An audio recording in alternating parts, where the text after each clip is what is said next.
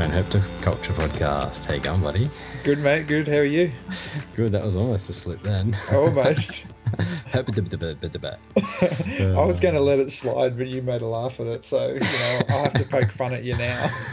Ah, oh, that's what two now. We'll keep count. It'll be a little little tally. I will have to do a drink at the end of the year. yeah. Or hundredth. Jeez, we'd be coming up to a year, wouldn't we? That's not far now. Uh, if my memory serves me correct, I think this is episode forty-three. Yeah, So we're getting there, getting there for sure. yeah. It's time flies and you have fun. It's pretty crazy, really. Yeah, I know. Started as a bit of a chat, and then Yeah. you want to do a podcast? Yeah, let's do it. Hmm. The- I think the funniest part is, is even though we record these podcasts, and let's say they go for an hour or two, especially if it's just you and I, there's like Yeah. another hour or two either side of it where we're Yeah, just well- mucking around, chatting. Well, we've definitely been half the an hour already. Oh yeah, since we originally jumped on, yeah, for sure. Yeah, Yeah, no, it's good, um, man. I'm it's been busy. happening, mate. Busy? Well, as we kind of alluded to last week, I've got a baby on the way, so Yeah. that is. I think we'll talk about it a little bit more now, maybe just because it's all out in the open. Thank you. Thank Obviously, you. I've already said it. I've known for quite a while, but I think you knew since like we found out, pretty much, pretty much. Yeah, I think it was. Yeah, because I was shitting myself. yeah, you were actually. That's right. But Yeah. um, yeah. So That's- you've got that's now everyone probably knows why you're, you're downsizing, yeah, doing all those different things. It kind of makes sense to a few people now as well. exactly. Like it was one of those things where I kind of wanted to do a bit of a downsize anywhere and anyway, and take like a little bit of pressure off myself. But this is like Yeah. a major reason to do it. So Yeah, good reason to do it. Definitely. Like if you think of your space and this and that, like that's that's pretty much the reason why I got rid of everything too. Mm. It was time, and then we obviously had our first kid, and it was just hectic. Like I didn't have time. Obviously, because I was working long hours in the city as well, that didn't help. So it was like, you know, I just never had time. So I was like, uh, I, in a way, like I've said numerous times, I wish I didn't get rid of everything. I wish I Yep. kind of did what you did, just got rid of the stuff that I wasn't so interested in. Like I was still Yeah. interested in, but you know, it wasn't stuff that I've, I'm kind of getting back into now. Yeah.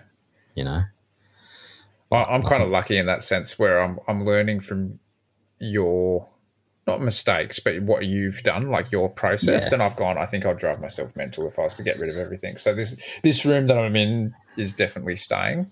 Yeah. Um, the other room is a little bit sketchy as to what's happening, so I'm starting to empty that a little bit.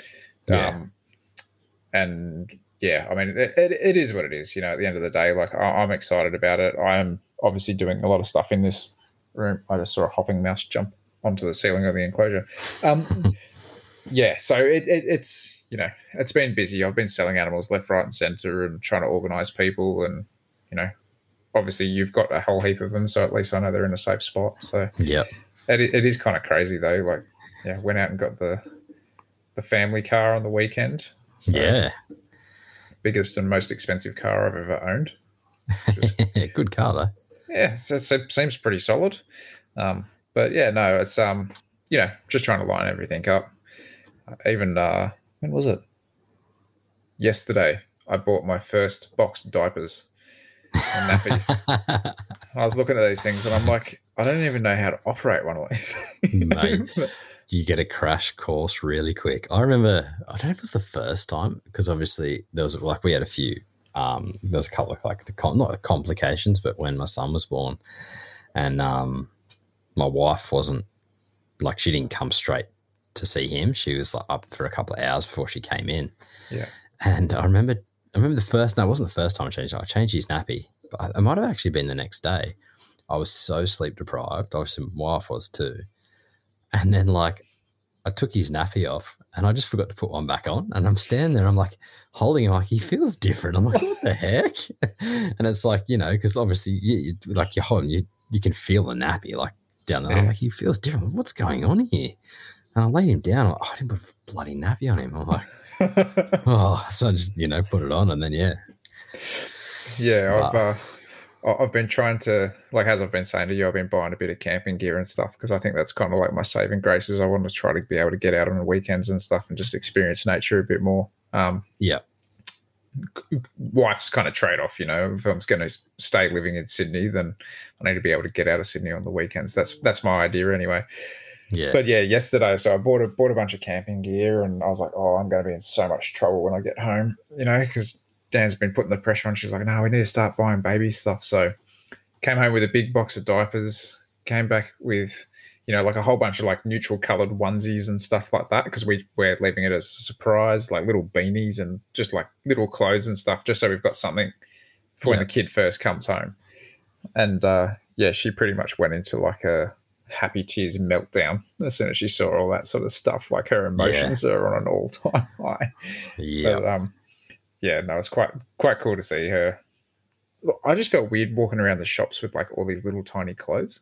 yes. I was yeah. like, this is actually me now. You know, like yeah. I go, I'm gonna have to get used to this. But yeah, And then you wash them and hang them out. And you're like, you're used to hanging out like, you know, big t shirts and like shorts. And then you're hanging out these like tiny little t shirts and singlets and onesies. And you're like, you know, a load of baby clothes washing is nothing compared to your load of washing. So, like, you do load of washing and you're like, it looks really empty. But like, you look how much clothes is actually in there compared to, say, your clothes. It's like, what the heck? yeah, a bit of a weird out, really. it is, but it's it's the best thing you'll ever do, I reckon. yeah. No, I'm excited. I'm I'm really pumped because you know, especially after watching you and your kids and stuff like that, and how Julesie's getting involved with like you know your dragon eggs and stuff like that. Oh, He's yeah. getting excited by everything. You know, I can see my future going that way. And like I came home with one of those like uh, daddy baby carriers where you can like carry the kid on your chest or whatever. Yeah. You know, facing forward or backwards or whatever. Yeah. And Dan's like, "Oh, you got one?" And I'm like, "Yeah, well, it's going bushwalking before its bloody eyes are open." you know, like, Yeah, they're so good, those things, eh? yeah, well, I wouldn't Those know, but, carriers. yeah. Yeah, they're amazing. Amazing.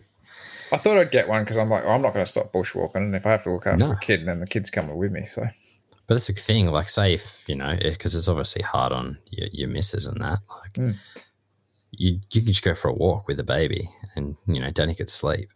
Mm. You know, like, one thing everyone tells you is, is, you know, you don't get much sleep. But then it's, you don't realize how much sleep you don't actually get until you have one. but like, you know, that, that extra, that hour or something that Danny gets is like gold to Yeah. a mother. Like, you know, because they're obviously, my wife breastfed, so it was a bit more. You know, if she if it was if our kids were bottle fed, I could probably get up and do it. But when they're breastfed, I couldn't do anything. And then you get to a point like you'd wake up, but then it gets to a point where like you know that you don't have to wake up, like so you just kind of start sleeping through all that stuff, and then you, you feel bad at the end of the day. Like, but I was back at work and that, but it, it is what it is. Like, I can't do anything anyway. Yeah. But um, yeah, but you know that during the day, if the baby's like nap time, and say if the baby falls asleep when you carry him, just go for a walk, and then Danny can have a nap, and you're going for a walk in the bush, and you know yeah, everyone's happy. Baby's asleep, you're getting your nature fix. Yep. Danny's getting sleep. Like you know, it's the best of both, best of both worlds. So well, that's the idea. We'll, you yeah, know, we'll see how it actually plays out at the end of the day. But yeah, hopefully, hopefully that that's all that kind of happens. But um, yeah, no, really excited, really, really Yeah. excited. So she's 22 weeks this Thursday. So by the time this podcast comes out, she would have cracked that. So yeah, she might go a little bit early because of the gestational diabetes that she's unfortunately got. But yeah, about end of July or early August, I'm gonna have a child. you just feel like, what the heck do I do with this? Uh, what size rat do you take again? yeah, that's right. How many days incubation was it? Uh, oh, Does the temperature funny. determine sex? yeah. yep. Oh man, that's Yeah. this is some awesome jokes. But yeah, it's yeah, you'll love it, man. That's why I had a laugh when I put it up on my Facebook page. I'm like, I've got to make this a little bit hilarious and at least make it a little bit reptile related and, you know, threw a bunch of those jokes in about becoming a proven breeder and all the rest of it. Yeah. I know. Good fun. Anyway, we're not here to talk babies. 10 minutes Nah. in, we're still waffling on around my unborn kid. Um, so, yeah, what's been happening on your end of the stuff? You, you've got a few new products there, don't you? Products. Yes. Um, some I bought a bunch of uh Mist King nozzles. Well, I shouldn't say Mist King nozzles, should I? They're uh yeah, some nice generic nozzles, but uh they're awesome, eh? Because I'm struggling to find them anywhere, man. And you know, I've got I had one, whoops. I had one, but obviously I need a few more. yeah. But then I jumped online and bought these, but you just got to test them out and See how they go. like post some pictures up and do that thing a bit later on. See how they go. So, but then I think my Mist King might have shut itself. Coming in, I'm like, oh, I might just do another bit of a spray. Turned it on, nothing happened. So I'm gonna have to um, that a quick look after this. Make sure it's not a pump down. So Hopefully, it's just a clogged line or something along those lines. has to be something like that. Something easy, I reckon.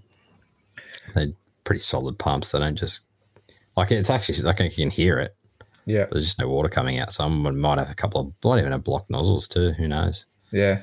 Bit of crap in there. So You haven't turned off a tap somewhere. You know, like sometimes you got like a tap out of Yeah, a no. reservoir or anything. You've checked all those. I check that one. Yeah.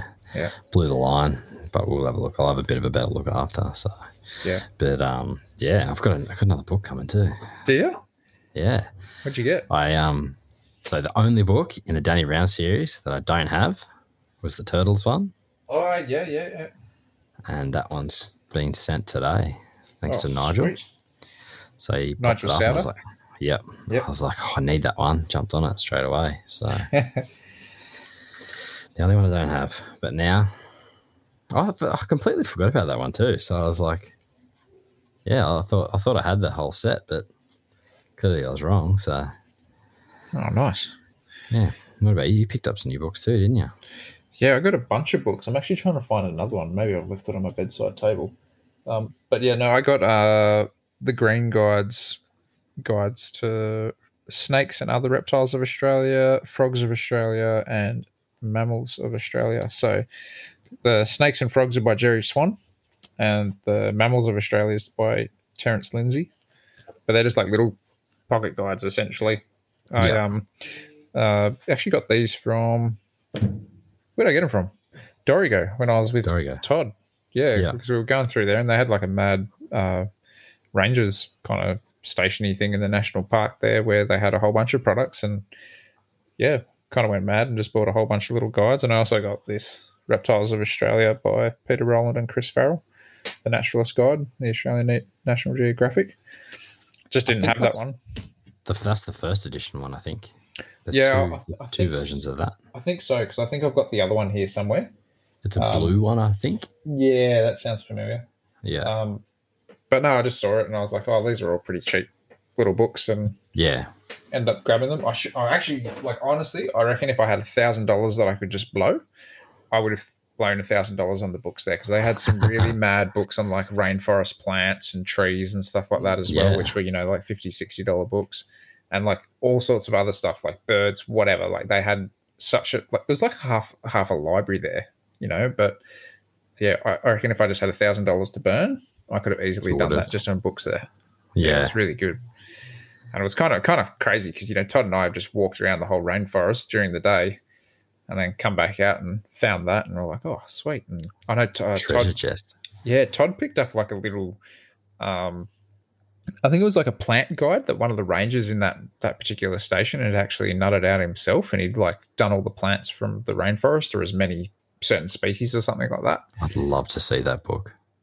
See, it wasn't like a book; it was like a portfolio that somebody that had made. Ah. Yeah, so it was like all like handmade. You know, obviously just printed out on a computer or something like that. But it was really cool. And I'd yeah, when to Todd that. when Todd was purchasing it, the guy that was behind the counter was like so stoked that Todd was getting it too, because you could tell that like obviously that meant the most He to them it, there. you yeah. know, so yeah, it's pretty cool.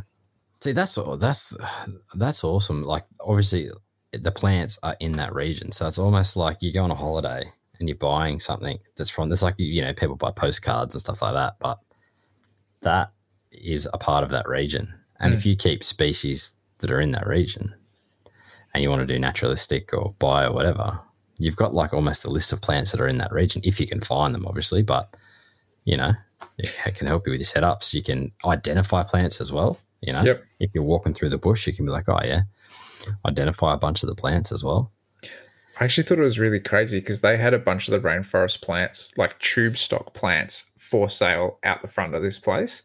But it was like a cash only donation. And COVID, no cash. no cash. Yeah, You know, Todd and I were both looking at each other because I was like, oh, well, these would be perfect for like boyds and green trees. And he's going, you know, my geckos, you know, it's thinking, Yeah. thinking about that side of things, of course. And um, yeah, like, yeah, if I had fifty bucks, I would have just given it to him so he could have gone nuts because they were like, you know, three to five dollars each. They were nothing, and he could have gotten like all these crazy rainforest species. Yeah, that sounds like it. It might be worth a trip just going up there just to check that place out. I had, I I had such a ball there. Hey, that was such a nice spot because like the campsite was like a generic kind of campsite, but it was a good campsite. Apart Yeah. from the cows that kept us up all night, but um, yeah, and then like you know just being able to go and walk through the rainforest and stuff during the day, and you know, like, it was a pretty cool rangers kind of station cafe thing there as well with some awesome views. You know, so it was. Yeah, it had everything. I was, I was showing Danny some of the videos from it, and even she was like pretty keen to go and stay there. So if she's keen to go there. then you know anybody should be keen to go there. Yeah, 'Cause she's not much of a camper. Beautiful, really beautiful, good part of the earth. But um, yeah, no, that's um, yeah, I was spewing I couldn't make that, but next time, eh? Shit happens, mate. We'll get you out That's on it. one. I know, but um, yeah, that's a good little score in that reptiles book as well. That first one, because that's Mm. that's the same series that Scott's books are in. Yeah, yep. Yeah, exactly. Speaking, of, he's got a new one coming out too. So I think I pre-ordered it already. yeah, so do I. Two copies, I think. of course. I don't even remember what it was. I feel bad now.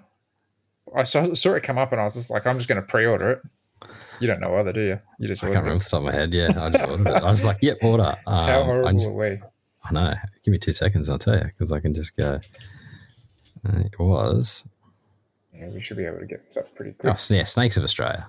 I was almost going to say Reptiles of Australia. This one you've got. It's Naturalist Guide to Yeah. um, Snakes of Australia, second edition. So, Yeah, I think I picked up just because I didn't already have his frog frog book from that series either. Him and Ty's frog, book- frog book, but um, yeah, yeah, I decided to get that on the same same round. yeah.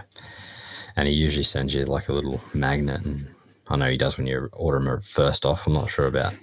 But yeah, so that's another cool little collector's item with a little number in it and stuff like that. So, keen. I love books. My, I haven't had much time to read lately, though. That's my problem. yeah, yeah, I'm kind of in the same boat to be honest. Yeah. I feel like every waking moment I'm moving something into the garage and then hoping it doesn't get moldy and flooded. Our garage is flooded today with all this rain. Yeah. Yeah. Down the road starting to flood again here. So, Yeah. but um, Yeah, we had one of elevators full. yeah, right. Is that your one? Not my one. There's Oh, one lucky. bit lower down in the car park, but it's, Yeah. it's near all my stuff. That's right, because yours down the opposite end, isn't it? Yeah. Yeah. But weather, hey, yeah, it's kind of disappointing, really, because I would have loved to have have a bit more good weather um, before it got too cold, just to be able to go out for a few few walks Yeah. and stuff, just to see any of the last reptiles moving about, even if it's just like local walks. Um, because I've been seeing heaps of laces lately, which has been kind Yeah. of odd. Um, but yeah, hopefully we get a few more sunny weekends before it goes away. Day, crossed, daylight yeah. savings is up soon as well. That's beginning Next- of April somewhere. This weekend, I think. It was next weekend. Next weekend? It's the 1st of April on A few days now. like a few days, yeah. Might be The 4th, weekend. Monday's the 4th, so it might be this weekend, yeah. Mm. Which is a nightmare with kids. Yeah, but they don't understand it. No, you get them in this little routine and then it just changes again. Mm. But um, yeah, I think it's this weekend. So yeah, I, I'd love to get a couple of small herbs in before that. So Well, man, I mean, even if you're just keen for a bushwalk or something on the weekend, even if it's just a daytime walk or something like that, if you got the time yeah, whatever, just something. So anything really. we'll have to even go and like see if we can get a little camp trip or something up to like Myall Lakes or something, not too far, or Yeah, maybe like Watagans or actually, that wouldn't be a bad one. The Watagans. Watagans is always good. I haven't been I up there mean, for a even if it's raining, you just tick off a bunch of frogs. Yeah. So That'd be good for like a one nighter from us as well. Like it doesn't have to be a massive one. no, well, it's only twenty minutes from my joint. So So it's probably only about an hour from me. dep- yeah, but, not even depends which way you go because a couple of ways you can go from where you are. So You can get to it via Yarramalong and stuff, can't you? I think you can go Yeah, like the back way around that way. From your joint, you could take off at the Calga Calga exit, the one just before you come down over Hawkes River Bridge, no mini Yeah. bridge, sorry. Yeah. Take that exit and just follow that, and then you come in at the top end and then drive down in through there. up, Mm. up near Col past Kulnura, Mm. kind of up that way. But um, yeah, no, that's probably not a bad one we could do. Even if it's training, you could do that. Just Yeah. get a bunch of frogs and and this Yeah. and that. So might have to try and tee that up soon. I reckon. Yeah, well, I'm happy to, mate. Especially now I've got my new car. Yeah. Give Got the whip, burn. mate. Give it a burn. You'll be good. Yeah, it'll go through those because that's just all fire trails through there. So Oh, that'll be fine. most of them. But um, She's all wheel drive. She'll be right. yeah. Uh, I'm getting it all kitted out, mate. I've got the roof awning in the lounge room there that I've been putting together. Got the drop down tent from the roof awning. Got it all. Got the queen size bed that inflates by itself, so my wife's happy when she comes. I, well, I wouldn't bother with it. I just roll the swag out or a sleeping bag or something. But Yeah. you know, just in case she's with me. And Yeah. got a got a good esky. Apparently, it keeps ice frozen for three days. So you know, it's funny What- going on these couple of trips because it's kind of like just seeing what everyone's bringing with them. Yeah. like, well, this is all the sort of gear that I can just leave in my garage, and Yeah. You know, when I want to go, I can go. Yeah. I was going to take my fridge when we went. You'd just be like ice cold beers. Well, we still had ice cold beers, mate. Yeah, from the esky. But um, ice cold beers and eggs and tomato sauce on toast. that's all you need. that and caffeine. That was pretty much us. Yeah, I usually just when I go camping, it's usually just beer, bacon, eggs, and coffee. Yeah, It's pretty much what I live off. we didn't even do coffee. We were just. Todd wasn't a coffee guy. Nah, I'm a massive coffee guy. Uh, no, he was like seven o'clock in the morning and cracking a mother. Yeah, can't do them. I rolled with it. I was just like, whatever. This is what I'm doing. I'm a coffee guy usually, but you know, no, my heart races too much drinking those. yeah, that's fair enough. I've been electrocuted a few times, so I don't need mothers. uh, No, that was good fun, man. We'll have to do that as well. That that was Yeah. a good good fun trip. Uh, Yeah. What else is happening with the animals, man? I've hatched out like seven boids now, so gone mental.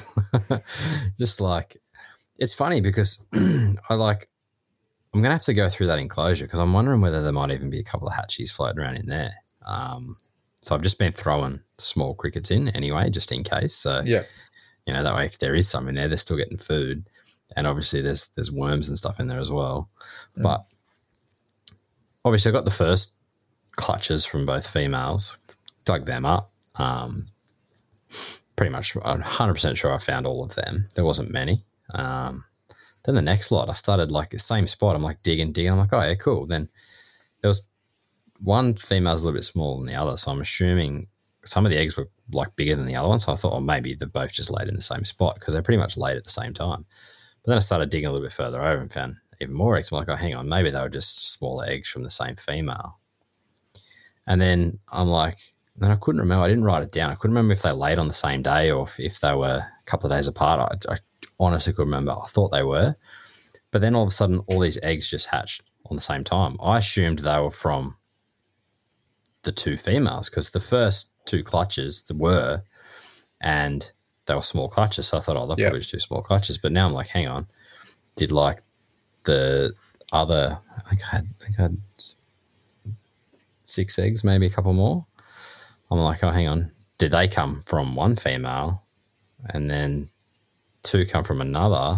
Some of them did, weren't weren't fertile, and then I'm like, maybe there's still some floating around in the enclosure. So who knows?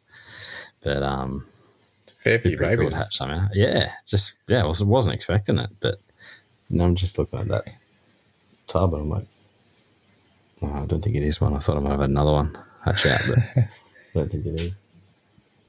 No, it's not. But um, yeah, so that's pretty cool. Obviously, not going to keep them all though, are you? No, no, I don't think I'll keep any of them to be honest. I'll probably Yeah. move them all. I moved a couple on the other day, but they're my earlier ones that hatched out. Yeah, we could. Um, but yeah, I'm not going to keep. I don't really have the the room to keep. Obviously, I'll keep them if I if I can't move them on. I'll keep them. But um, but yeah, you know, I'm not going to keep them for myself though. So, Yeah. but it's cool to see them hatch. My son loves them. Eh? Comes out, wants to feed him crickets.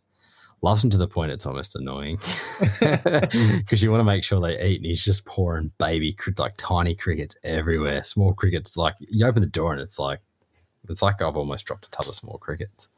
Bloody hell. But, but they're just ones that have jumped out because you know he's, he wants to try and drop them in with tongs, just to, won't won't pour them in. But yeah.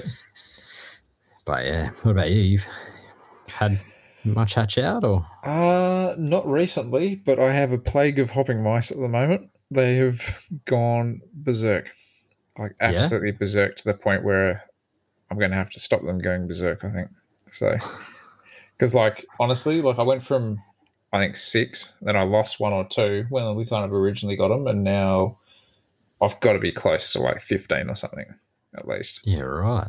And it's like I put a carrot in, and like half an hour later, he's gone. Like there is no carrot left whatsoever. They just like run out and just gnaw the hell out of it. So if anybody wants any hopping mice and have their license, hit me up. Um, but a, uh, rep- reptile wise, I'm waiting on a Gillen's egg that's hopefully going to hatch from a different bloodline. So I'm still kind of waiting on that.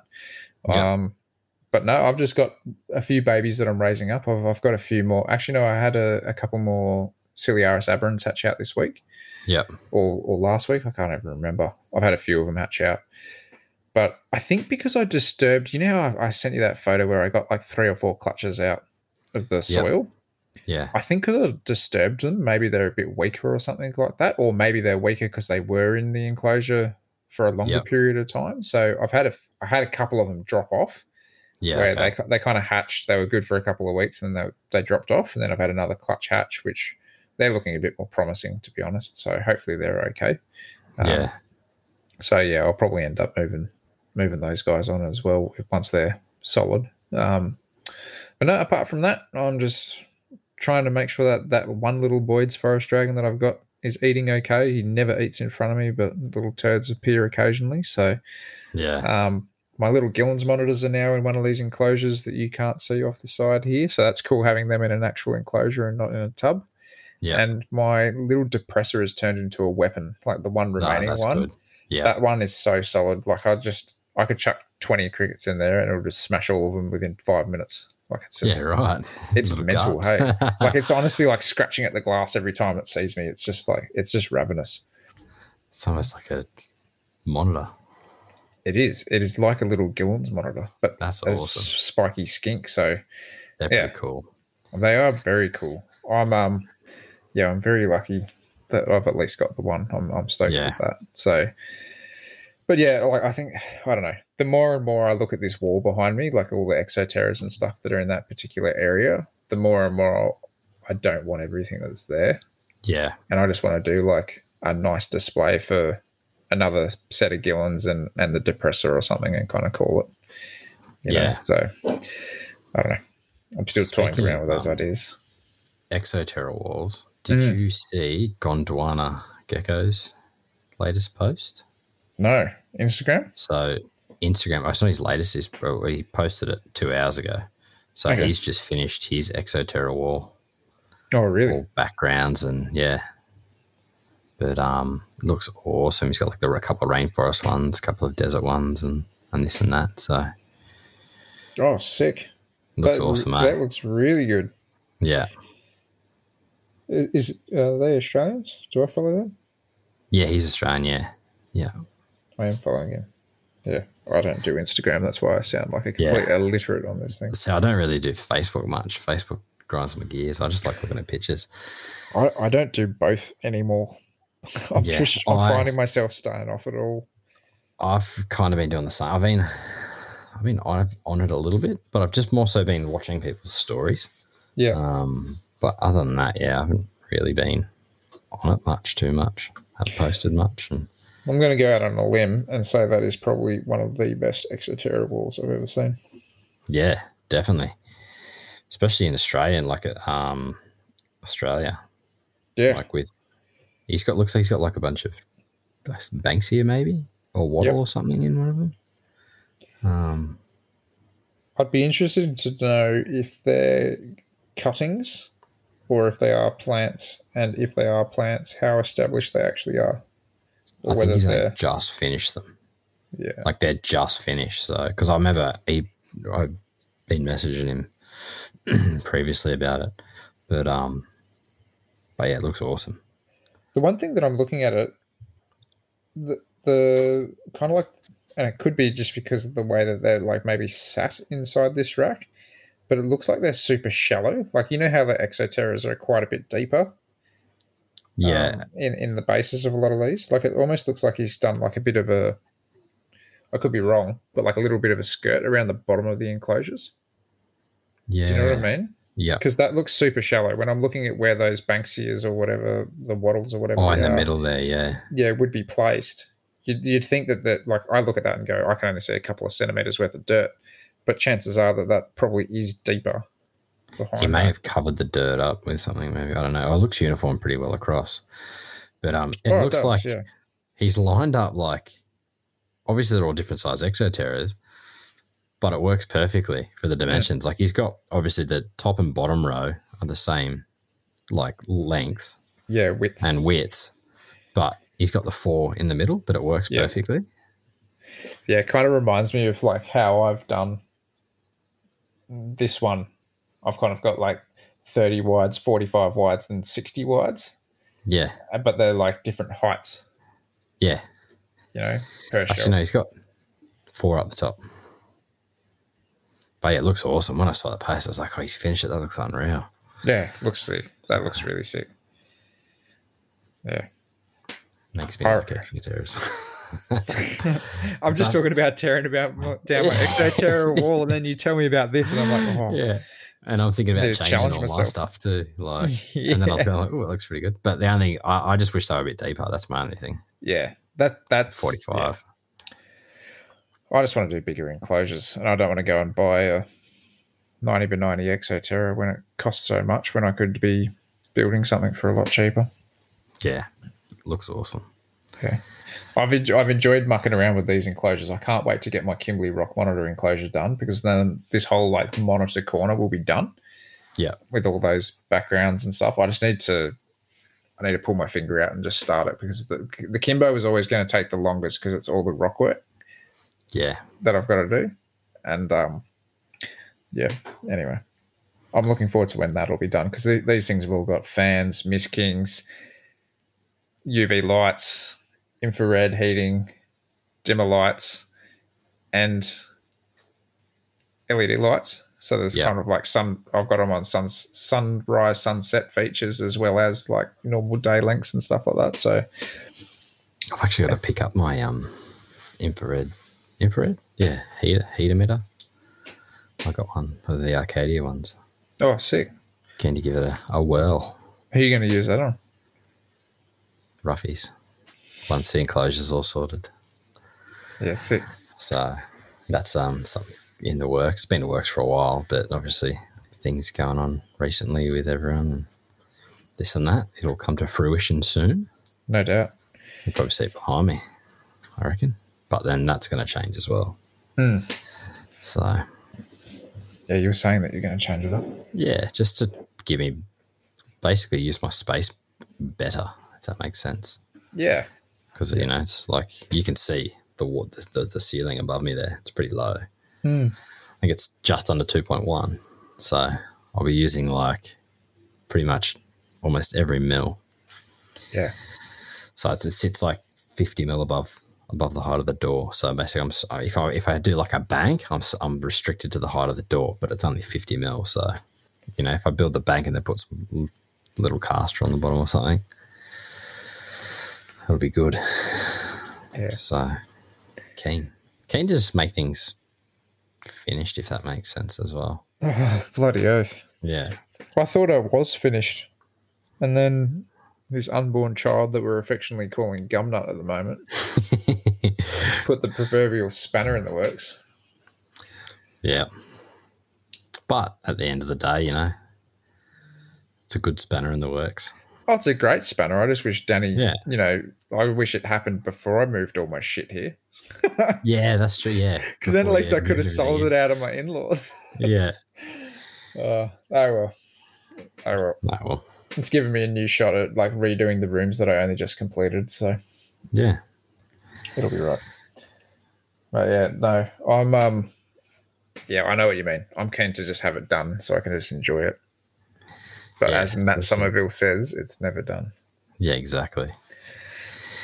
Exactly. I, yeah, I'll finish it and I'll finish a bunch of enclosures. It'll look nice. It'll look, what else can I do? What else can I do?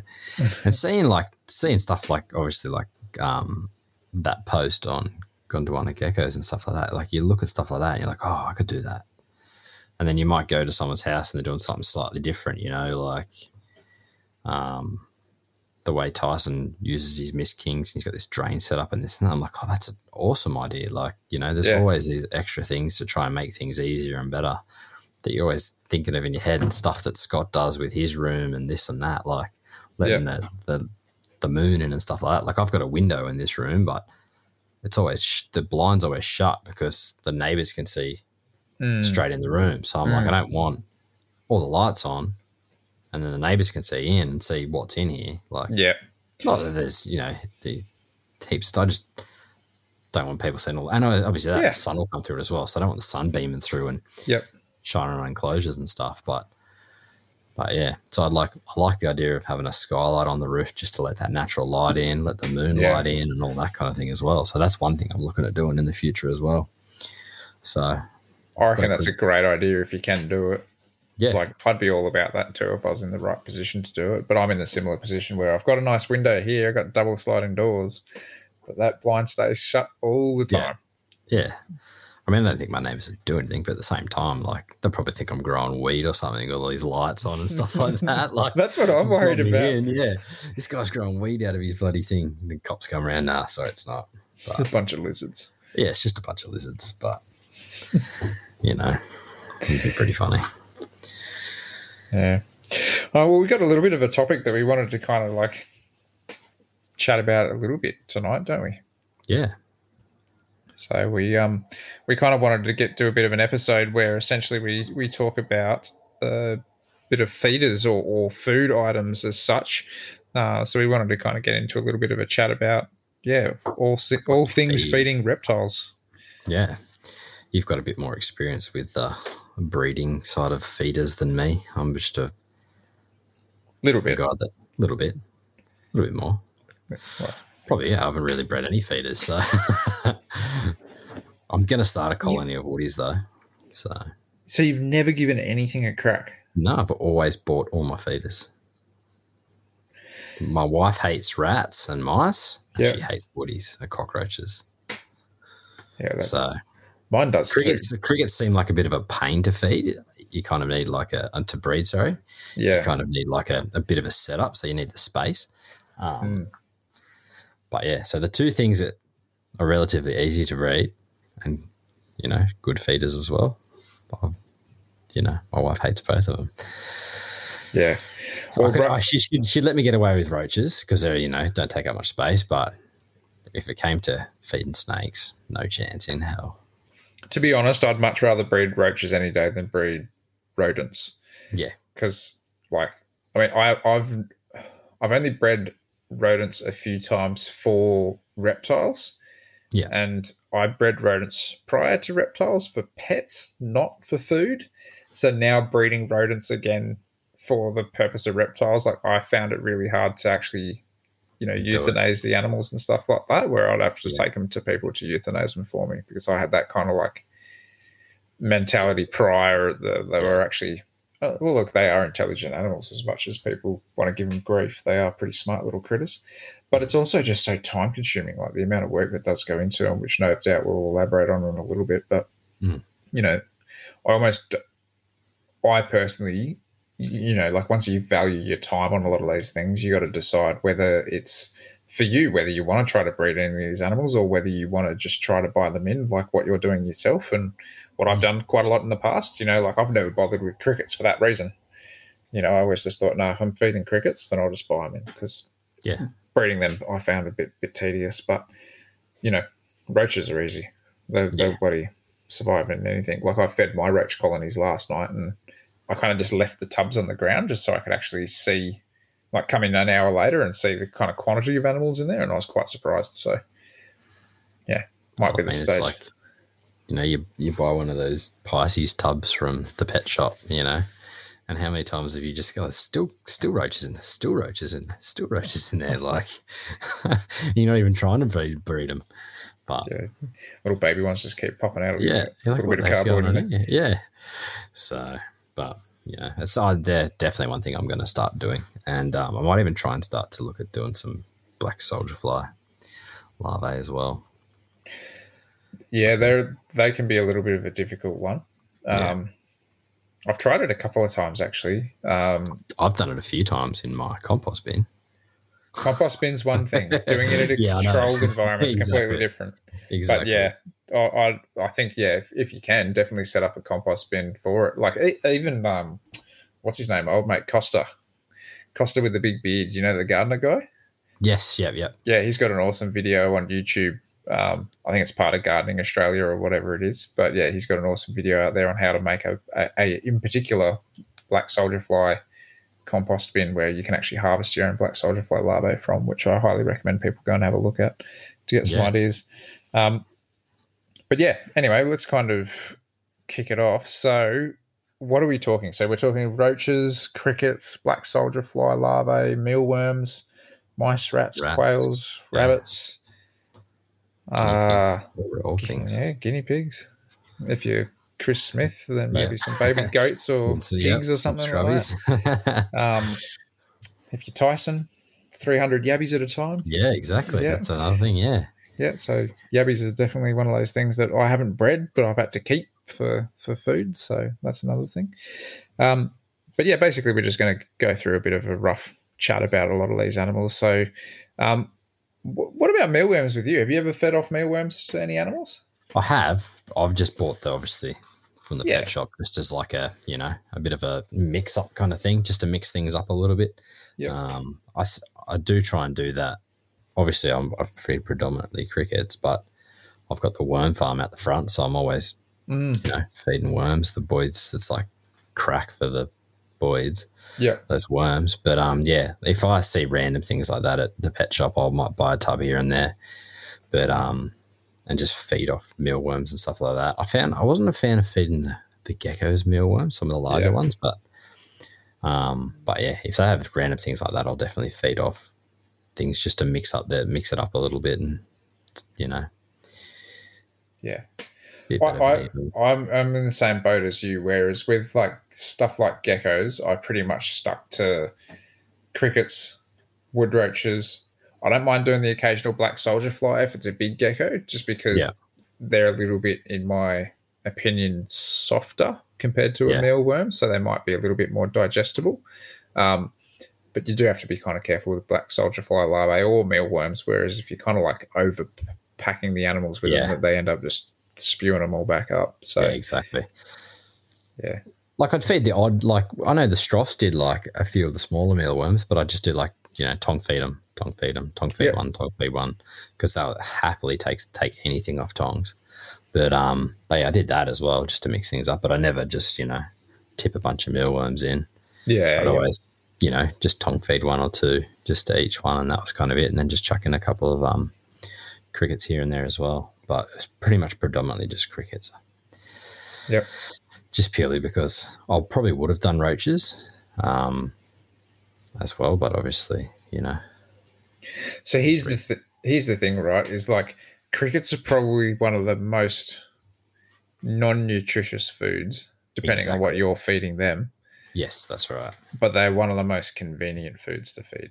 Oh, definitely. And eat, I'd say with woodies, you know, you can't just chuck a handful of woodies in No, in your enclosure because they're you gone. never see them again. They're gone. So you pretty much Yeah. got a tongue feed. And some of the like leaf tails will happily feed off tongs. Um, chameleon geckos, they would never. So pretty much anything that like that, you'd basically one, you wouldn't know if they were eating. Two, they probably wouldn't get a chance at it because they just go straight into your leaf litter, into your background or whatever. But I think that's the other benefit of also the bioactive having like, you know, I'll every time I move something, if I find there's like um roly polies in the yard, I'll just take a handful of them and try and breed them. I can't. I suck at it, but but you know, I'll chuck them in enclosures and that as well. But they get picked off as well. So that's like a you know an extra source of food as well. But yeah, that that's one Yeah. reason why I wasn't so big on the on the woodies was you know with some of those geckos they wouldn't catch them or you'd chuck it and they'd get out of your enclosures as well and they'd you know. But yeah, Oh. obviously with with the crickets as well, I was. I use a multivitamin as well on the crickets as well as Yeah, I um, do too. calcium powder. Yeah. So that way it's just, you know, that little bit extra. Um, I wouldn't do it every feed. Um, I'd, but yeah, probably more so than I would, more often than I would calcium powder. Like I do calcium every so often. But um, yeah, I just found that that multivitamin, just to, for what the crickets were lacking, that multivitamin kind of, what I could tell, made up that little bit of extra, you know, shortcomings of the crickets. So I never had any issues with feeding just crickets. Did you have a favorite kind of multivitamin that you use? Yeah, the Herp Cow one. Oh, yep. Herp Cow? Yep. Repcal. It's in the white container with the um, blue label. Herp Cow. Well, uh, think I know the one you're talking about. It's a bit of an old Yeah. school one. It Old school one. Like old school packaging. Herp, Herptivite. It was a Herptivite, maybe. Well, we're probably butchering the hell out of it. Yeah. But um, they do the, it was Repcal was the calcium, I think it was. But it was Herp, I think it was Herptivite. Um, I used to get it from, um, uh, what was it called? The Chili Pet? Shop. Oh, the the Herp Shop, yeah. I used to order from the Herp Shop, but I, I haven't been able to find it anywhere recently. I really Um, enjoyed. Um, Yeah, Herb. Rep- There you go. From Repcal. Repcal was the company that made it. It was called Herb Ah. Divide. I really enjoyed the um, the Repashy stuff when that was in Australia for that short period of time. Yeah. I found that they were one of the best powders to get stuck to wood roaches. it was very fine. Yeah, exactly. Stuck really well. Yeah, I tried a few of the um, few of their products. Some I Yeah. like. Some I was like I wasn't super keen on, but um, the powders were definitely the calcium powder and the multivitamin was good. I only tried the multivitamin once though, or the, Yeah. the calcium. Sorry, and I didn't try any multivitamin. Yeah, um, I'm now just using the Exoterra stuff, um, but I also just have like a basic. I think it's even just a basic Reptile One calcium powder without vitamin D3. Yeah. Um, just because you can actually overdo D3 a lot, I find. Yeah, So I'm just trying to be a bit conscious about that, especially if you're already providing animals UVB. You know, exactly. can't Which you are a majority of your stuff. So Pretty much everything is nowadays. yeah, I can't even think. I don't even think. I don't think any of my animals don't have UV anymore. yeah, So, um, yeah. So I mean, yeah, crickets are really good if you gut load them. So I tend to not only gut load them with your standard kind of like carrots, but you know you can always always change it up and do some like leafy greens as well. yeah, Um, I also because I got the hopping mice, I tend to do a lot of the the rodent cubes for my insects as well, just to kind of give them some dry food. that's something I've got to try. Oh, like even just next time you're here, man, just I'll just send you home with a few kilo of it, and you can Yeah. just plot it out because it's it's good because you can just kind of like crumble it up a little bit and just put like one cube in, and they'll just devour the heck out of it. Yeah, Um, and it'll last them a fair while.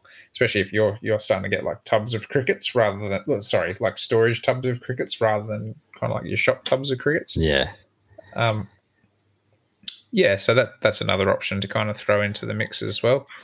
Um, but yeah, what else do I feed? I also feed like good uh, cat kibble to, Yeah, right. to my insects as well, just to kind of Yeah. provide a bit of protein and stuff to them. yeah. But yeah, what do you what do you feed your bugs? Yeah, I used to order from Live Foods. It was like a, I think they called it a cricket chow or something like that. It pretty much Mm. looked like, it looked like like crushed up cornflakes kind of thing. But yeah, right. what it actually was, I'm not too sure. But see, I'll even, I ran out of that. I'll feed like your, your veggies and this and that. I haven't, I'll have to try some of those pellets you were talking about. But I also just sprinkle, I sprinkle in like the crumbs of the wheat bix and like just all the crumbs from cereal as well, like as a bit of like Yeah. filler almost. Um, they smash it, but um, yeah, I've never had, and obviously with a multivitamin on top of that, so you know everything seems to be pretty good. But I remember listening to a podcast a while ago, years ago now. It was from, it might have actually been on MPR. Or it might have been on the old Gecko Nation radio um, podcast. but someone was talking about what they fed their crickets, and they were talking about it was like a crushed up, um, like crunchy nut cornflake and this and that. Like it was basically all like crunched up cereal, and I think it might have even had some cat litter or something, cat not cat litter, like kibble in it as well. And that was their Mm. basically their, their staple for their cricket. So I kind of just followed that minus the kitty litter, but a couple of other bits and pieces and veggies. So that's pretty much it. It seems to be a pretty standard diet that most people Yeah. kind of do is some sort of dry food, some sort of wet food, essentially. And Yeah. you know, if you can alternate it a little bit, then it's going to be better for the animals long term and give the the you know like the the healthier you make the feeder, then the healthier your animal gets because of it. That's right. theory. Well, that's that's why I always, always every a couple of feeds supplemented with a multivitamin, just purely because, you know, I just wanted to make sure that they were getting the best that I could give them. Yeah, exactly. Yeah, no harm in it whatsoever. Yeah. Um, yeah, and that kind of goes across the boards with you know your crickets, your your uh, roaches. Obviously, black soldier fly larvae tend to do good on compost, as we've kind of already mentioned, as well as Yeah. like earthworms. Um, mealworms, from mem- memory, I can't even remember what you feed mealworms. I want to say it's like meal. Isn't that the whole point of the mealworms? I think so, Um, yeah. And obviously, yeah. silkworms are your um Mulberry leaves. the mulberry leaves, but um I've got a mulberry tree out the back, so Oh, mate, you should get right into those then. yeah, That'd be fun for the kids too to hatch out those those little Yeah. worms and go and pick up a leaf and feed them to your worms, and then you can feed them to your lizards. I thought about doing that actually. I might actually look into that, but um, I mean they smashed the mulberries on the tree, but the kids, Yeah. but um, yeah, I might actually look into doing that. Well, it's a good seasonal treat for your reptiles, right? So Exactly. you know they're not an all year thing. You know you can kind of No. have some moths or all cocooned for half or most of the year, and then um, hatch out some some uh, silkworms every year. That's a good Yeah. kind of seasonal treat. That I haven't had a reptile refuse silkworms. Oh, really? No, like everything just smashes them. Hey. I've had a couple of like when I've fed roaches here and there. I've had a few stuff refuse roaches, but um, just flat out weren't interested in them. Not not so much furious. They're basically garbage guts, but yeah, a few things that didn't show any interest in them. But um, yeah, I'll have to try those silkworms. I might actually look into doing that. Yeah, I think so. go. Yeah, You're still Um, sounding a bit ro- roboty to me, mate. am I? Ah, internet, mate. It says my internet's all right. I don't know. Oh well, keep going. See what see Yeah. what happens. Um, yeah. So I mean, like obviously these things have a bit of a, a wide variety of like nutritional values and stuff to them, and you get a bit of a different uh, calcium to phosphorus ratio between them. Um, Yeah. But you know, like like anything, you know, which we're kind of suggesting here is if you can do variety, like it's always good to have some sort of staple. Like you know, we both use crickets or roaches, um, but you know, if you can kind of add some other critters in there occasionally, I know um, a few people are pretty keen on wild catching insects as well to offer a bit of variety. So Josh Thompson, Yeah. of course, comes to mind with little Mango the netted dragon eating everything under the sun. Praying mantis, spiders. Spiders, all sorts. Yeah, katydids. Yeah. pretty much whatever Josh can find, he's essentially giving that little lizard. So that's probably one of the most, uh, you know, diverse diets that I've seen. Pretty interesting watching it eat too, isn't it? Watching it take down Oh. some blood prey items.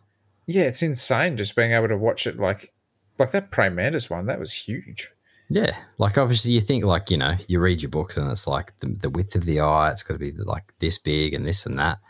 I mean, Hmm. you know, a gecko or something in the wild is like, oh, hang on, you're a bit wider than my eye span. I'm not going to eat you. But Yeah, exactly. and then that, that video is proof, proof in the pudding. I mean, it obviously for you know, if it's you know, your first time keeping things, you're not going to feed things massive just in case something happens. So they're kind of in place for a reason. Those those rules, but they're not really a hard and fast rule at the end of the day. No, like it's a good thing for people to kind of you know start to understand what their animals can and can't handle and stuff. But Exactly. you know, watching that netted dragon eat a prey mantis that was the same length as his, yeah, exactly. you know, like it was pretty interesting. Um, how, how do you go like when you do feed your mealworms? Like, are you one of those people that squashes the head of the mealworm before you feed it? No, no, just feed it. I've never done it either. Neither. I don't like. They take like they're eating spiders, um, you know, and I don't see the whole thing with crushing the head of the mealworm. Like, have you ever seen any, like, pictures of? I don't think I've ever seen a picture of a mealworm eating its way out of something. I've never had it. Yeah, I've never seen a mealworm eating its way out of something. The only thing I've ever seen is uh, occasionally like small uh, dragons. So let's just say like uh, juvenile bearded dragon. You know, something in that kind of six month range or thereabouts. I have seen them cop a decent bite from one of like the superworms or something like that, where they've just kind of swung around while they're eating it and bitten them under the cheek or something like that. But you know, even when I say a decent bite, like it's not really look like it's pierced skin or anything like that. You know, it's Yeah, kind of brushed it off, but you could tell that it agitated the dragon for a quick second, but then the Yeah. dragon finished its meal. So, you know, yeah, I've never been one to to squash the heads. Um, yeah, I don't know. I've, No. I've just never bothered with it. at the same time, I never overfed mealworms too. So you know, you'd only I'd only feed a couple Yeah. here and there. So it's not like they were gorging themselves on mealworms where they couldn't eat anymore. Yeah, exactly. I kind of look at it as like one of those treats. So, you know, even the Yeah. dragons that I've got here, I'll give them that like once a week, you know, just to have a variety day sort of thing. Um, Yeah. Otherwise, they're getting whatever whatever else they're getting. Um, but yeah, no, I've never been one of those ones. Uh, what about setting up your animals? I know we've kind of talked a little bit about it in the past, but like, how do you make your tubs for your crickets in particular? So my tubs, I just basically go to Bunnings, buy like Yeah. a big container, cut a vent in the side, um, hot glue in like um, aluminium fly screen mesh, and then lid on the top, and just egg crates for my crickets. So you've only got the one vent in the tank. It's a it's huge. I've got one. It's like it takes up pretty much the whole side of the um. Okay, so yeah, it's like a It's a bit basically it's like two hundred by two hundred. yeah, okay. So it's Big pretty much almost yeah. It's a huge vent. It's not like a, a little little small one. So Mm. Um, but the one I had before that, it was basically the whole lid was a vent, pretty much. Yeah. Yeah. See, I do the whole lid, or, Yeah. or you know, like a good portion of the lid, because when I go to empty out my tubs, or, or you know, feed out from my tubs, I essentially like smack all the egg crate out. Yeah. So all the crickets are in the bottom of it, and Yeah. I always thought that if the mesh was on the side, then they could climb up the mesh. And They then make a definitely do. jump. That's Yeah. what I regret doing with this one. I don't know why. I think the reason why I did is because the last time, a few times I tried to make new tubs, I kept splitting the lids when I was trying to cut them, Yeah, fair enough. and then oh, numerous times, and I'm like, well, now I got to go and buy another container.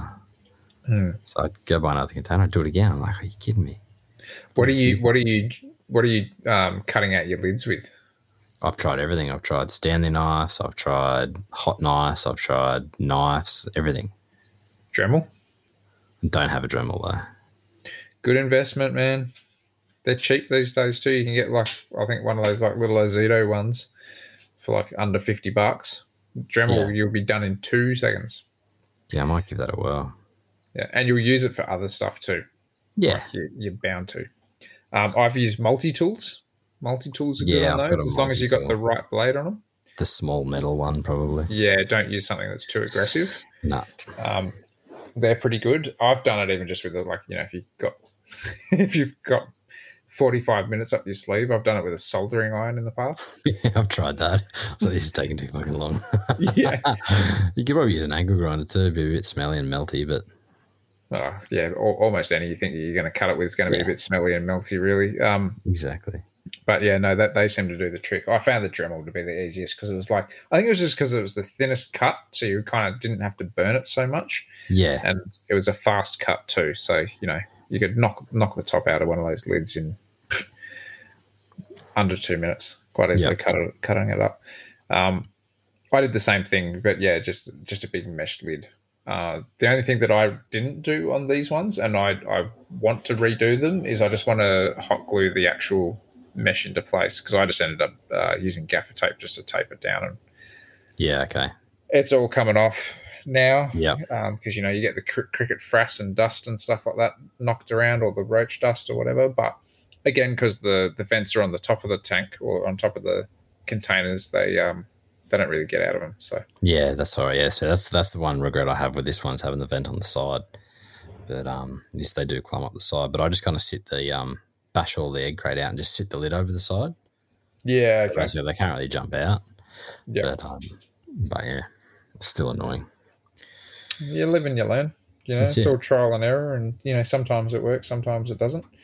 Um, I can definitely see the, the the benefits to being able to have a few vents on the side, even if you were to do you know like fifty mil holes or something down Yeah. low, just so there's a bit of cross air ventilation flow. or something. Because Yeah. that that's one thing that does uh, kill a lot of insects real quick. Is generally a lot of humidity, in Mm. particular for for crickets and cockroaches. Um, yeah, that tends to knock them off the perch pretty easily. I know with cockroaches, as soon as you get your woodies and stuff all all too humid or anything, like if you put in too much uh, wet food, you know, as in like crickets or or uh, not crickets, um, carrots or you know, soft Yep. veggies or anything like that, then that'll turn them off real quick. So you only ever want to make sure you're putting in enough wet food that they can consume in you know a couple of hours, essentially, just to make sure that they're hydrated. Um, yeah, exactly.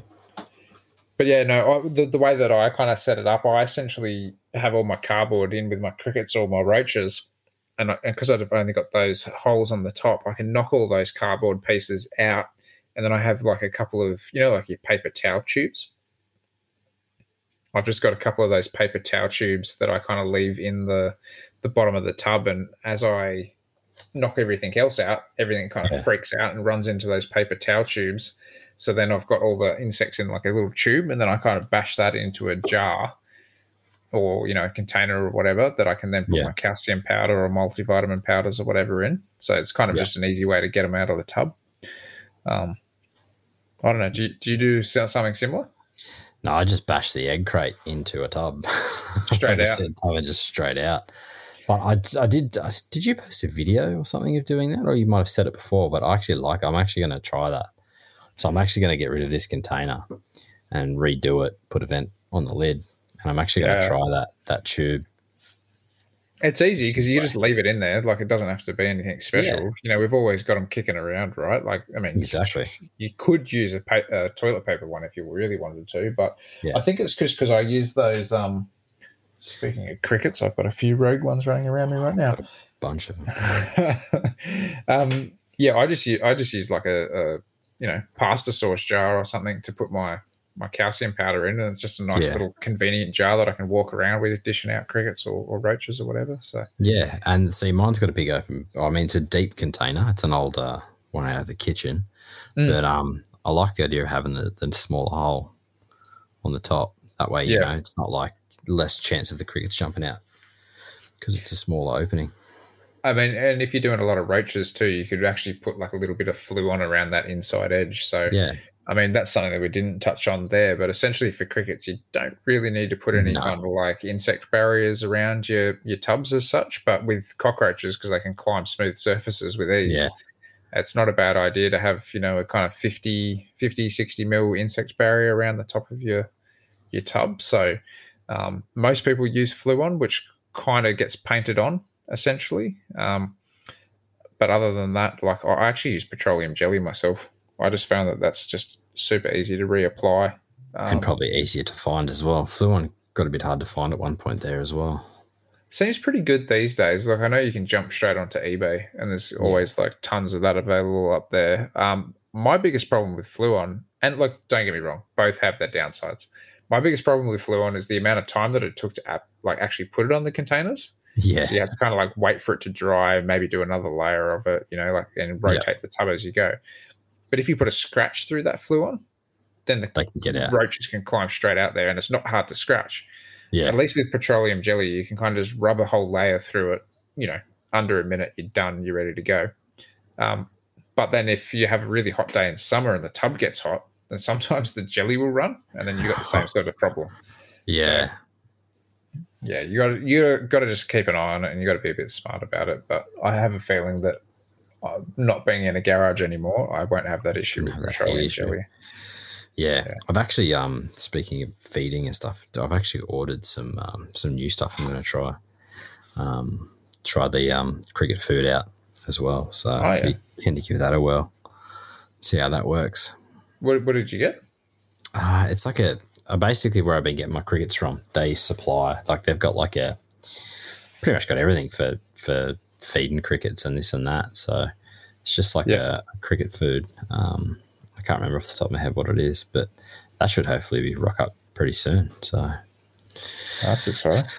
yeah, I Do you want to give where you get your crickets from a shout out, or do you want to keep it secret for now so you keep still got stock? Well, they're still low on stock, so I've been getting like small packs from what I can actually get in. It's just uh, just crickets um, Yep. on the coast, so um, yeah, they're still low in stock. But um, I know a few of the bigger places now have stock, so if I can't get a large order from them, I might have to resort to one of the larger places. Uh, yeah, they're still low. Oh no, actually no, I might actually have to do an order pretty soon. There we go. They've got larger orders, but um, two seconds. I'll just see what the the where is it? Yeah, so they've got like a set like cricket feed as well. Right. So they got like bags of cricket feed. Um, so I just thought I would try one of them out and see what it's like. Hmm. Give it a whirl. I mean, I like trying new things. So, um, but yeah, I can always resort back to the old old methods. But um, yeah, Oh, good stuff. Uh, so, so I feel like we've kind of talked about insects a little bit. Like, I mean, we could probably Yeah. go into a little bit more detail about like life cycles and stuff like that, but maybe we could leave that for another episode. Maybe we could actually get somebody that's like a an That insect knows. breeder on or something like that. Yeah. that's, you know, does like a this is a day job essentially. So that could that could be something cool to look into. yeah, Um, but we'll, maybe we'll just get into a bit of generalized chat about rodents and you know, kind of snake and large monitor food and and all that sort of gear. yeah. So when you dealt with a lot of rodents, you, you just bought them in. You didn't. You never bred them or anything like that, did you? No, I I used to buy them off um, or he still does it. Peter Birch back in the day, Mm. years ago. I had a I had a local guy. He was before I found Peter Birch. He was a local guy up in Somersby somewhere. I can't remember his name. I just it was a house phone number. I used to just ring him, Yeah. tell him what I wanted, and then I'd meet him up up in Somersby, and then um he'd just give me what I asked for, and then I'd pay him, and I was on my merry way. Some um, he was an older fella. I, I could not remember his name, but yeah, basically used to go for him. And then one day I tried ringing, and I don't know if he changed phone numbers, just didn't there. And then I bit of a look around and this and that, and then someone it was actually it was actually the the girl at my local coffee shop. I've walked in one day. This was oh, years ago, my local coffee shop back then, and she had I think I he had um, flyers, colourful critters like um, pamphlets Right. she actually had some of them in the shop, and I'm looking at it. I'm like, "What the heck? What's?" And I obviously, you know, picked it up, had a look, and then I saw that he did rodents. I was like, "Beautiful."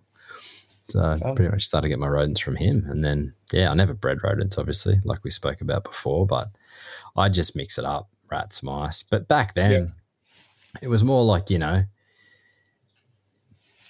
Obviously, varied diets wasn't such of a big thing back then. It was always like, Mhm. you know, you get your jungle python, you feed it mice because they were finicky feeders because I was big into my jungles back in the day. Mhm. Um, and then you sort of switched them over to rats, and that's basically what you kept them on. Never tried anything else because you didn't want to get off rats just in case you could have gone back on rats. So Yeah. pretty much once they got to a size, I fed them rats, and then they just stayed on rats. But um, you know, I had one jungle that was a little bit fussy, and it went through a phase where it refused rats, and so I'd go back to adult mice and try rats again, and then go back to rats. I'm like, oh, beautiful, not changing. Then it'd go fussy again, but yeah, that was back in the day where you know it was basically everything had to be fed rats it's because you know rats were better this and that, but Yeah. you know this day and age, yeah. There's a lot of variety out there. There's a lot of variety, that's for sure. Yeah. And like hearing what some people are like feeding like baby carpets. Owen, Oh, Um, yeah, you know, it, it's it's good to see, but it, it you know it just makes you kind of think, right? Like, you know, they're not just waiting for that fluffy white, white mouse to That's just run exactly past right. in the wild, so they're going to be striking at all sorts. tilapia fillets or something the other day to a carpet? Yeah, yeah, a little goldfish or something. I think it's Yeah. feeding them guppies or something at one point. Something like that. Yeah, something like that. But yeah, no, it's Yeah, good. it. It's good. It's all variety, right? Like, and anything to get them going. Like, I mean, I had that olive python that was an absolute, you know, awesome snake, but did not want to touch anything but quails. Yeah. But I mean, at the same time, like certain species are probably only eating birds. Exactly. But I mean, it's one of those things. Like, what do you? If you can give them a variety, like you know, I've never really read too many studies on what they're actually eating in the wild, um, pythons and that. That'd actually be pretty something to look into. I think I might actually do that. But you know, if you can try and mimic a bit of a broader range of food for Yeah. them, that's you know, I mean, they can survive off mice and rats. Yeah, of course. Like, look where we are. Look how many years have people been breeding carpets for? Yeah.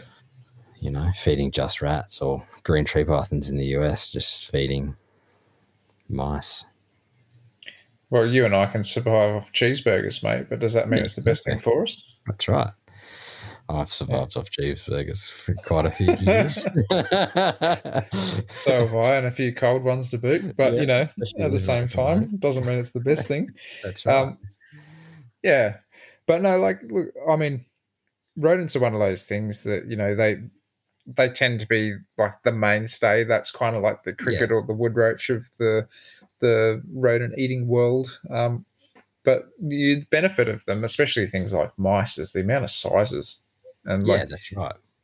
even getting pinky mice and stuff. Like I love getting pinky mice for my goannas, you know, just because they're just this tiny little mouthful for them. But at the same prey. time, they're just that little protein hit. They're a little bit of whole Yeah. prey. Even the fuzzy mice, you know, I'm more than happy to cut up a fuzzy mouse while it's frozen. yeah, Don't do it when it's not frozen. Um, yep, But at the same time, you know, that just gives them something to nibble on that's a bit more, you know, bone, fur, all that sort of stuff. Can pack weight on a lot of animals really quickly. So, you know, that's why you got to be cautious about it with a lot of lizards and stuff like that. But even your your rough knobtails. So you know, you'd see people Mm. feeding them mice, frogs, even. Yep. Like green tree frogs, you see videos of them devouring like mice, adult mice. Like, yep. my frill neck loves a fuzzy mouse here and there. yeah.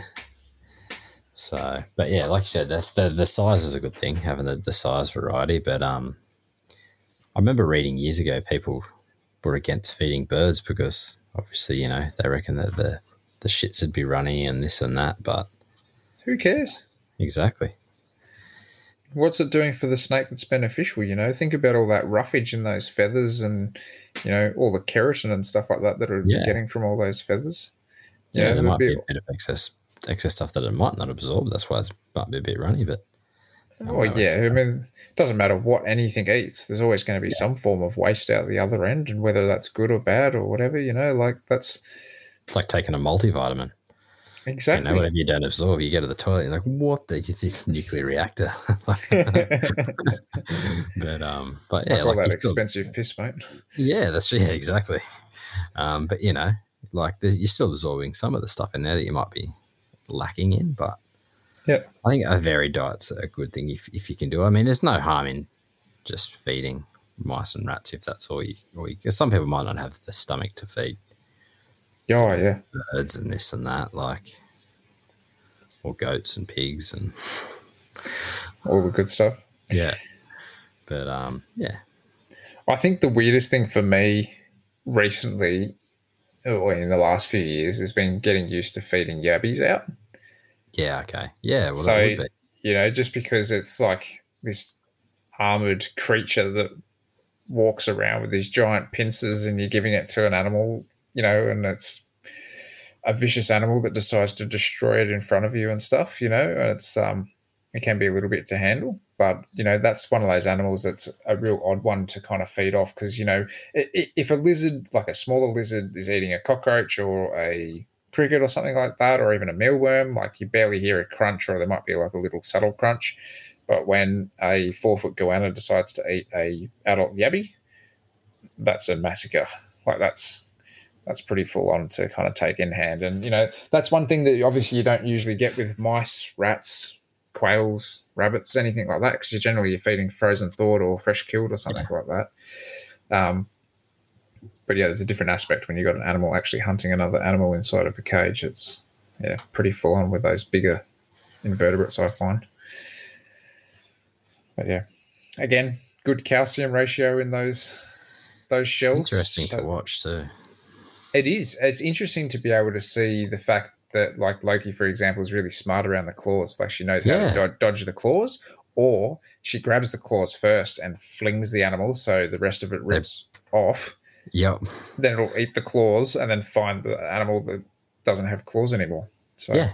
I was blown away when I first saw it. I was like, wow. Like obviously in the wild, that's probably what they're feeding on. Like you go walk in any of the, the creeks and that, you find, you know, yabbies everywhere. Like Mm. so obviously up i you've been up there, I haven't been up there, but you know, they're obviously eating those things in the wild. So they've obviously naturally adapted to work out, hey, stay away from the the pointy end and exactly. go there first and dispose of them, and then you got Yeah. a nice treat. Well, that's like the magpies with the cane toads. Like they've worked out, you know, flip them upside down. You can eat them, but just don't eat that part there. Like, Yeah. amazing. Evolution, right? Yeah, exactly. Yep. Exactly. Quick bout of evolution with the cane toads, though. Like that's only been fifty years or whatever it's been. Yeah. maybe a bit longer than that. But you know, like that's relatively short in the scheme of things, really, for animals to be right. starting to kind of become smart and then, you know, figure that out. Like, that's yeah, that, I find that incredible. Yeah, Oh, that really blew me away when I when I read that. I was like, wow. Uh, um, something something else that people quite often feed is, you know, as we kind of mentioned, like live fish, but in particular for people like that uh, got a lot of tree snakes. I think tree snakes tend to be one of those things where people will quite happily go and put like a big bowl of guppies or goldfish or something just like that in leave there. them in there. Yep, just so they've got something to hunt. Um, I did try that with my brown tree snakes. They had absolutely zero interest in that. They'd much rather a drop fed mouse. So Yeah, right. I don't know if that's just because they were captive bred and born, obviously. So then they kind of, you know, only knew mice. They never wanted to take a punt at that. But I know a lot of people with, um, in particular, like green tree snakes or that kind of group, they tend to have good success with guppies and, and that sort of thing. I remember reading that in a couple of books and stuff. But um, yeah, it's it's um. I wonder another thing too is if they are a bit hard to get going, but Mm. you know that's something they got going on. So that's just something that they've just kind of, you know, left them with instead of trying to get them onto something else. But um, but at the same time too, like, is it just more of a convenience thing, feeding mice and rats for the keeper rather than the animal? Oh, look, I kind of find it like one of those things that if an animal's eating something, as long as it's eating something, then that makes it good. You know, like it was always, I mean, I'm pretty lucky that I work at a pet shop, so it wasn't hard for me to get quails for the olive python. But at the same time, it was like, oh, you have to specifically think of that particular animal to make sure that you get his, you know, Quail. 10, 10 12 quails or whatever for the year to Yeah. make sure that he's, he's fed. Yeah. Um, but yeah, no, in, in saying that, like, as long as an animal is eating food, I'm happy. yeah. It Exactly. doesn't matter what it's feeding, as Yeah. long as it's eating something and it's growing and it's doing what it should be doing. It's awesome. If you can um, vary it a little bit, that's even better. But if you can't, you can't at the end of the day too. But I mean, you know, in the wild, they're not going to be too picky with what they get, you know, because obviously, if they're too picky, they're not going to last too long. So Well, that's just it. And then that brings you around to a whole new argument. Should Yep. all these things be surviving in captivity? yeah, that's an argument for a different day. But but yeah, Definitely. Definitely. but at the end of the day, it's captivity as well. So you know, That's it. not the wild.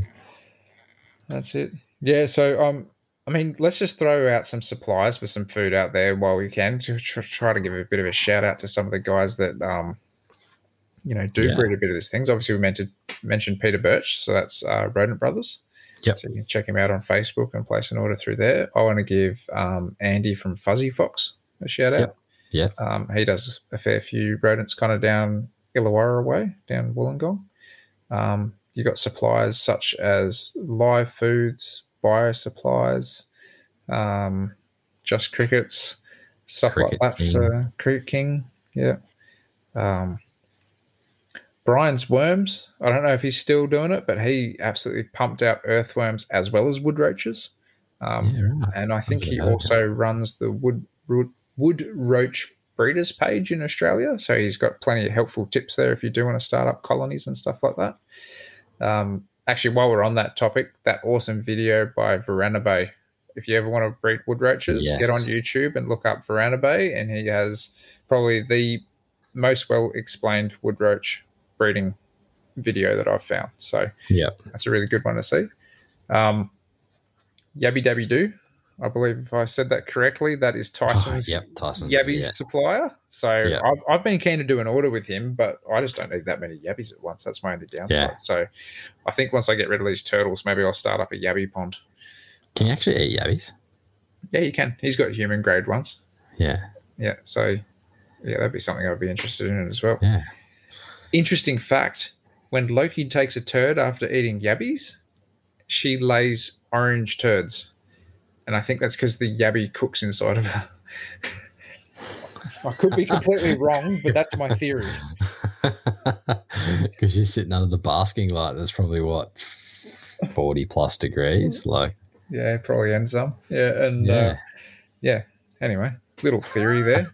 I asked Tyson. He reckons the same thing happens with Doc. So Interesting. interesting.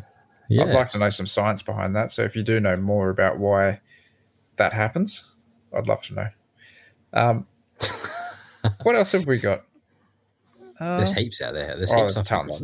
ton, tons of rodent suppliers. I think Top End Pythons still do rodents as well. Yeah. They're Sydney based guys. Um, There's a lot less insect suppliers I found mm, than there is rodent suppliers. Like I, most most major areas have probably a rodent supplier in that area. yeah, of course. But when it comes to bugs, it's a little bit um, or quantity of bugs anyway. Especially at the moment after that Yeah. shortage.